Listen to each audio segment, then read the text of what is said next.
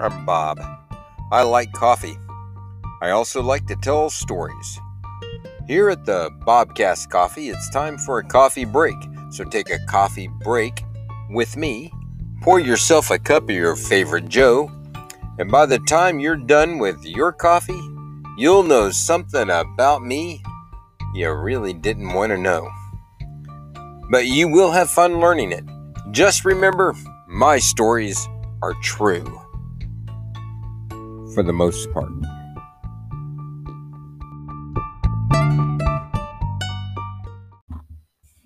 Today I'm enjoying my cup of joe from a tourist cup from the state of Arizona, showing a nice picture of Monument Valley. And it works great. Replenishing my coffee deficiencies. All right, episode 16 Rednecks and Explosives. Now, I can tell you many stories of what not to do. This story is a big one. Just don't do this. Back in the 80s, we were only stupid rednecks taking our lives to the edge. Now, in the post 9 11 world, you can be declared a terrorist and have your life turned into something worse than death. So, my safety statement today is don't do this. Save your hearing, save your hair. When you are old, you will pay the price for your adventures of youth. This is both good and bad. Without bad decisions in your youth, you won't get great stories when you're old. Yet daily I am reminded of some of my really bad decisions. Sitting 16th row of a Blue Oyster Cult Foghat concert was great, but I couldn't hear for three days. But eventually the loud ringing stopped. Was that good for my hearing? No, it was not. Yet, I am Bob, and of course, that's not where this story ends, or it'd be a very short episode. While I was in college, I was also taking courses with the ROTC department on my way to becoming a officer in the Oklahoma National Guard. One of the fun things we got to do was fire the 75 millimeter cannon at the football games.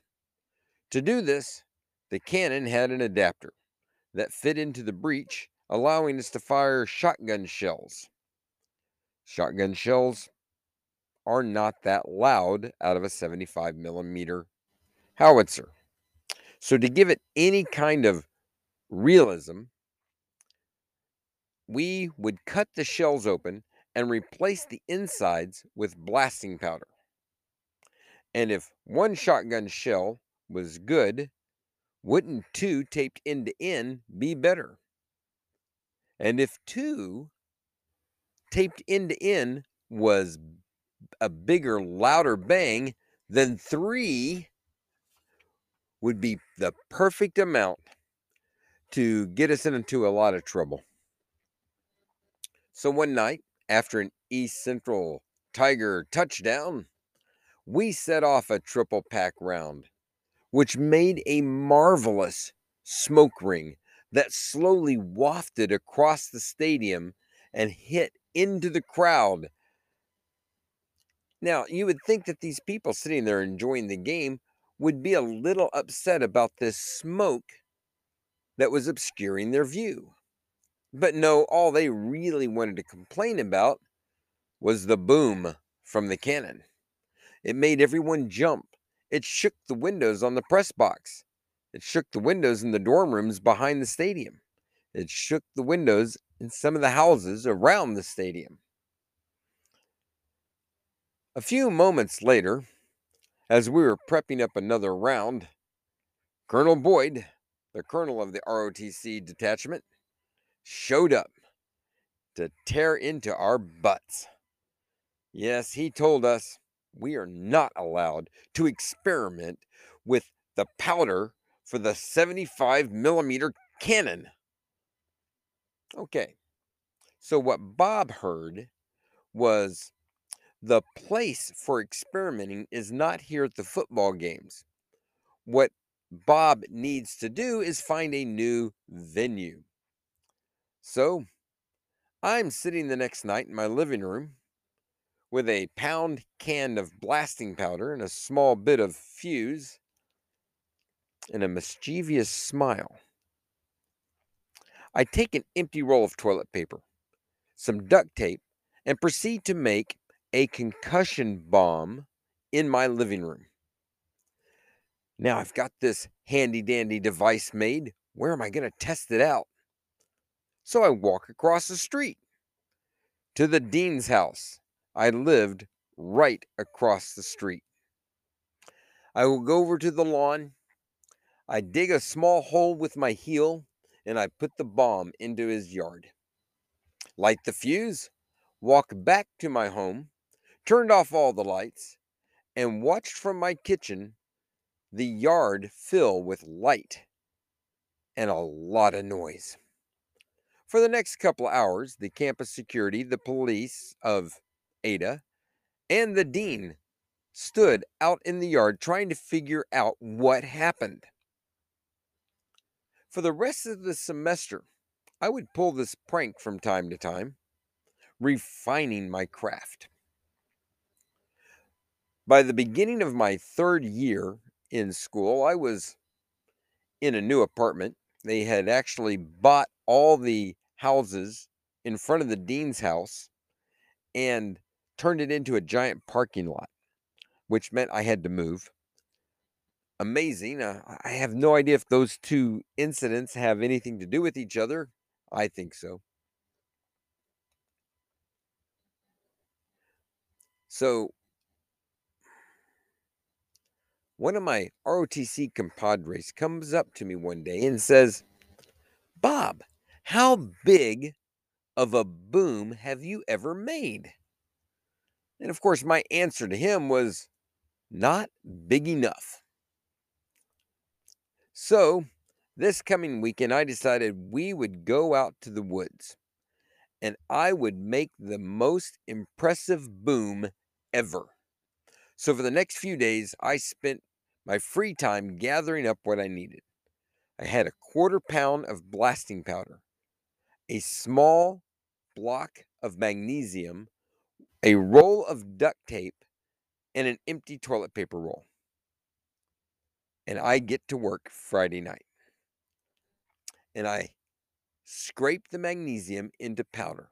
I mix it with the blasting powder. I duct tape one open end of the toilet paper roll. And then I take the powder and magnesium mix and I put it into the tube, packing it down with a wooden dowel as I went. When the tube was completely full, I used the entire roll of duct tape to wrap up the concussion bomb as tight as possible, making as much pressure on the powder as possible. Now, not only would this be a big boom, it would also be very, very bright Magnesium burns incredibly bright. Now, I thought briefly about using the Dean's lawn again, but I lived much further away. And, you know, if it's magnesium, I'm not really sure. I haven't tried this before. If this is going to be a big, bright white flash, or if I'm just going to set everything on fire. So, option two out south of town, out in the woods by the Kerr McGee uh, office complex, there is a field that we would go play in sometimes. And uh, so Saturday around noon, the gang and I, we drive out to the field. Now, on the way, I realize I have made a great bomb, but I forgot to get a fuse this time. No problem. I'll improvise one. So here I am out in the field. I'm folding paper and putting gunpowder along in the paper and using lighter fluid to kind of stick it all together. And I get about three, four, almost five feet of fuse made. And I think this is this ought to do it. This ought to be good enough. So I step back, I look at my masterpiece, look at one of my compadres, and say, It's showtime. Everybody moved away from me at this point. So I walk over to the bomb. I take out my Zippo and I light the fuse. And I run back about 20 feet to catch up with everybody else. And we watch that fuse burn just like in an old pirate movie. It snaps, it puffs, it spits, and it moves along down the paper fuse line until poof, it stops. We all look at it. Nothing happens. Well, crap. And everybody yells, misfire. So we wait about five minutes. And then I move about halfway in and I take a look. I can see the fuse, it's not doing anything. So I'm going to wait here about another minute or two. And then I move in a little bit closer until I can see the entire fuse and make sure there's no smoke coming up. that doesn't seem to be slow burning. And I get all the way up to the bomb. There's about five, six inches of fuse left. And I think to myself, I can light this fuse and I'll run back and just let it blow up while I'm running. It'll look good. All right. So I reach down. Oh, wait. First, I have to say my immortal words. I turn around. I hand one of my buddies my beer and I say, Hold my beer. And he disappears. And I look over and these people are way on the other side of the of the field now. That's okay. Bob's going through with this. Here comes the Zippo down onto the what's left of my fuse. I hit the fire to the fuse and whoosh. Before I could blink, the fuse jumps and then boom. Sometime later, all I know is that I can hear a very loud screaming in my ears but I can't see anything. I know I'm sitting. And after a long time of sitting, listening to the screaming in my ear, I start actually seeing movement with my eyes. And it's sort of like I'm looking through an x ray. And I think to myself, I, I think I'm in my house. And then quite some time of sitting there looking at the world through an x ray, my vision just snaps and turns into black and white. And yes, I am in my own living room. I'm sitting and I'm seeing the world in black and white, at least for most of the evening.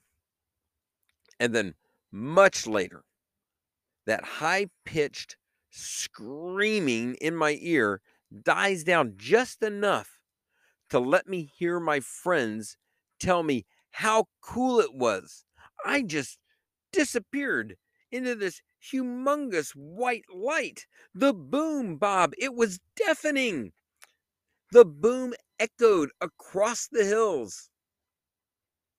They said I was still standing when the smoke cleared. So I kind of holler back at them what did the hospital say? Do I have a concussion? The hospital? We didn't go to the hospital. Yeah, that, that's right. My friends just brought me back to my apartment and drank all my beer. They said they did keep a beer in my hand just in case I came to. How in the world did I ever survive my friends, let alone myself? When I woke up the next morning, I was actually seen in color again. The ringing in my ears did not hurt as much, but there was a terrible odor in my house. So I got up and I started looking around until I crossed by the mirror in the bathroom and I realized what stunk was me. Where once I had eyebrows and eyelashes, I had nothing but stubs of burnt hair. Where once I had hair on my head, all I had was a burnt mass of mess, this horrible smelling, stinking burnt flesh. I guess somewhere in that fabulously large, bright, loud boom, I lost a lot of hair. And instead of cleaning me up and taking an unconscious Bob to the hospital, my friends drank my beer instead. This is why I now live with tinnitus and a 30% hearing loss. And let's not even talk about my hairline.